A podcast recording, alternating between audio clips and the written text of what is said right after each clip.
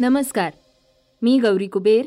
आता ऐकूयात सकाळचं पॉडकास्ट देशाचे पंतप्रधान नरेंद्र मोदी यांनी आज मन की बातमध्ये देशातील नागरिकांशी संवाद साधलाय. ते काय म्हणाले आहेत हे आपण आजच्या पॉडकास्टमधून जाणून घेणार आहोत. न्यूझीलंडच्या ग्रीनमधील या खासदारानं नेटीजना प्रतिक्रिया देण्यास भाग पाडले. त्यांच्यावर कौतुकाचा वर्षाव होतोय. आपण त्यामागील कारण पाहणार आहोत. आज चर्चेतील बातमीमध्ये कोरोनाचा नवा व्हेरियंट समोर आलाय. त्याबद्दल माहिती घेणार आहोत. चला तर मग सुरुवात करूयात आजच्या पॉडकास्टला सोशल मीडियावर ज्या बातमीनं सगळ्यांचं लक्ष वेधून घेतलंय त्या गायीसोबतच्या लग्नाच्या बातमीनं. आपण रोजच पाहतो की सोशल मीडियावर काही ना काही गोष्टी व्हायरल होत असतात. आणि ते विषय चर्चेचा भाग बनून जातात. अशीच एक चर्चा सध्या सोशल मीडियावर लक्ष वेधून घेताना दिसतीये. ती ऐकून तुम्हीही आश्चर्यचकित व्हाल. सध्या सोशल मीडियावर व्हायरल झालेल्या माहितीनुसार एका महिलेनं चक्क गायीसोबत लग्न केलंय. महिलेच्या लग्न करण्याच्या या निर्णयामुळे लोक आश्चर्य व्यक्त करतायत. परंतु या महिलेनं असं का केलं? यामागील कारणही तितकंच गमतीशीर आहे. त्यामुळे या अनोख्या लग्नाची चर्चा सुरू झालीय. कंबोडियातील क्रांती प्रांतात राहणाऱ्या खिम हॉंग वय चौऱ्याहत्तर अचानक चर्चेत आले आहेत.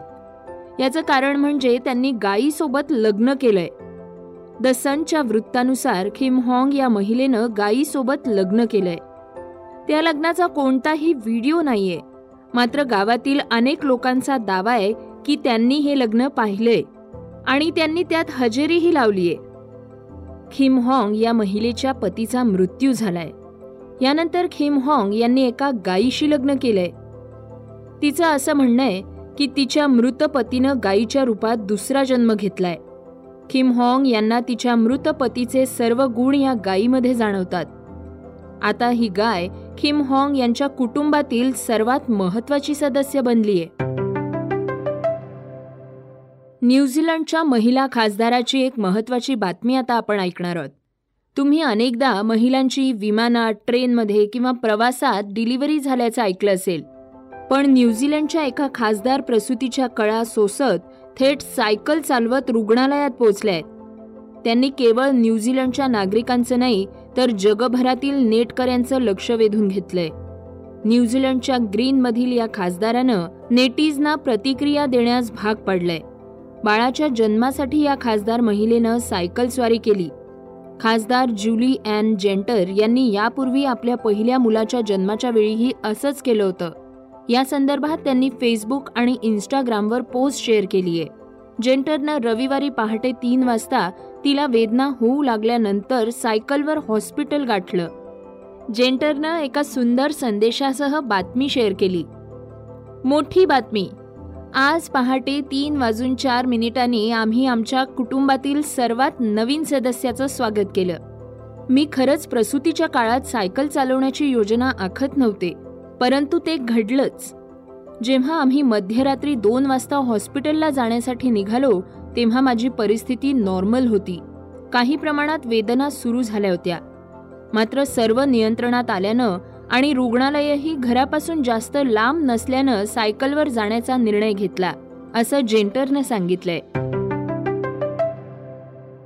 आज मन की बातमध्ये पंतप्रधान नरेंद्र मोदी यांनी काय घोषणा केली आहे हे आपण पाहणार आहोत. देशाचे पंतप्रधान नरेंद्र मोदी यांनी आज मन की बातमध्ये देशातील नागरिकांशी संवाद साधलाय.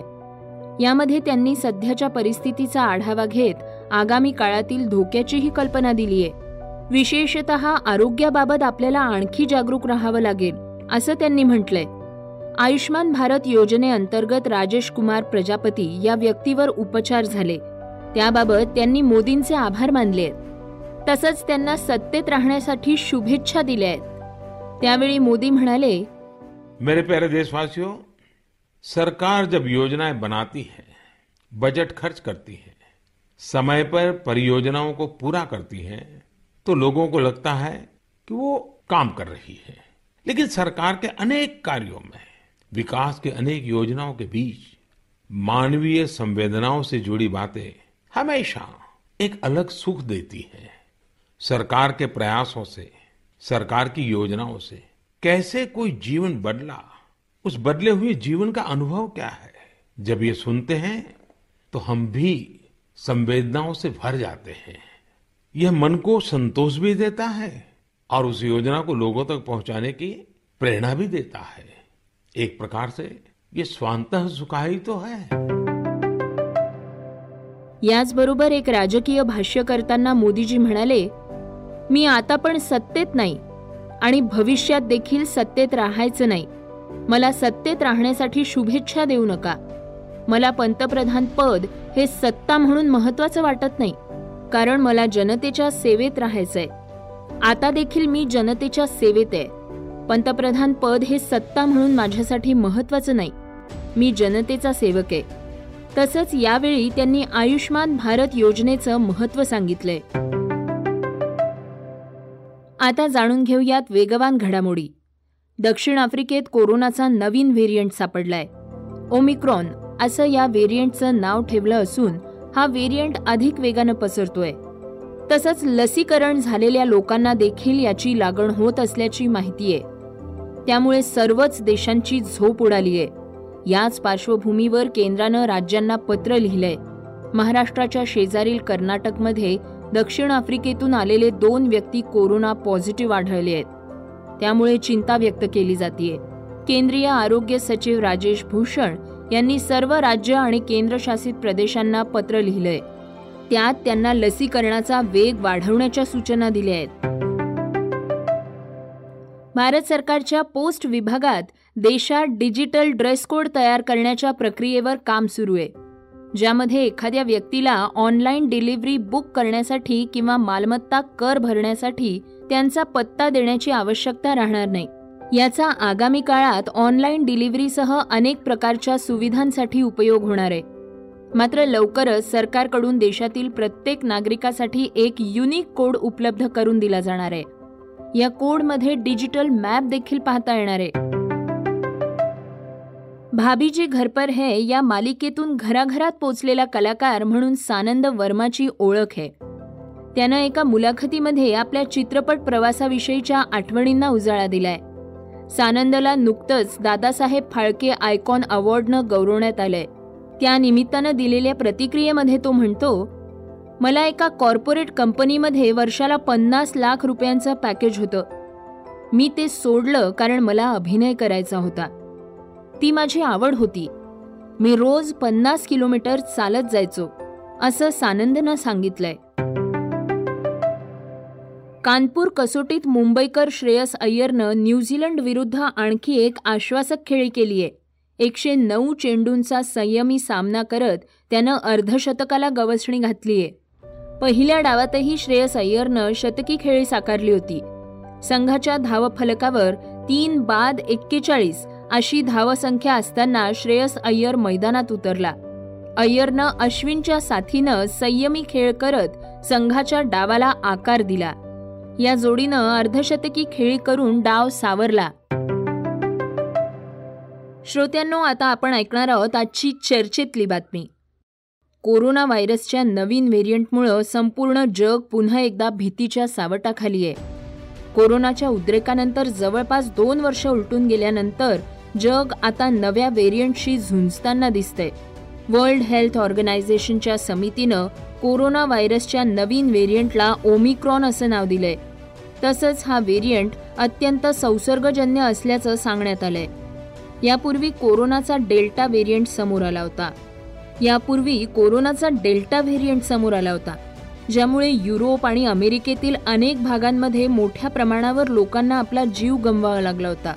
या नव्या व्हेरियंटवर लस किती प्रभावी आहे याचा अंदाज लावणंही सध्या कठीण आहे. कोरोनाचा नवीन व्हेरियंट समोर आल्यानंतर त्याचा प्रसार रोखण्यासाठी जगातील विविध देश दक्षिण आफ्रिकी देशातून प्रवास करणाऱ्यांवर निर्बंध लादतायत. जागतिक आरोग्य संघटनेच्या सल्ल्यानुसार Australia Brazil Canada Iran Japan Thailand America European Union देश आणि ब्रिटन यांच्यासह अनेक देशांनी दक्षिण आफ्रिकन देशांमधून प्रवासावर निर्बंध लादले आहेत. विमानसेवा बंद झाल्यानंतरही हा व्हेरियंट पसरत असल्याचं समोर आलंय. बेल्जियम इस्रायल आणि हाँगकाँगमधील प्रवाशांमध्ये हा व्हेरियंट आढळलाय. डब्ल्यू एच ओनं अद्याप ओमिक्रॉन किती धोकादायक आहे हे समजलं नसल्याचं सांगितलंय. या व्हेरियंटची लागण होण्याचा धोका इतर व्हेरियंटपेक्षा जास्त आहे. म्हणजे ज्या लोकांना कोविड नाईन्टीनची लागण झाली आहे आणि त्यातून ते बरे झाले आहेत त्यांना पुन्हा संसर्ग होऊ शकतो.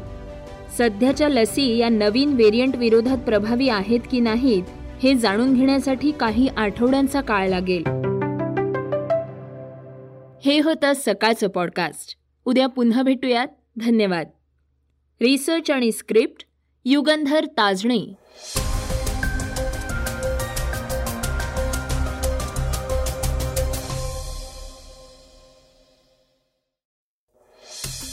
वाचा बघा आणि आता ऐका आणखी बातम्या. ई सकाळ डॉट कॉम वर. तुम्ही हा पॉडकास्ट ई सकाळच्या वेबसाईट आणि ऍप वर सुद्धा ऐकू शकता. विसरू नका या पॉडकास्टला आपल्या आवडीच्या पॉडकास्ट ऍप वर सबस्क्राईब किंवा फॉलो करायला.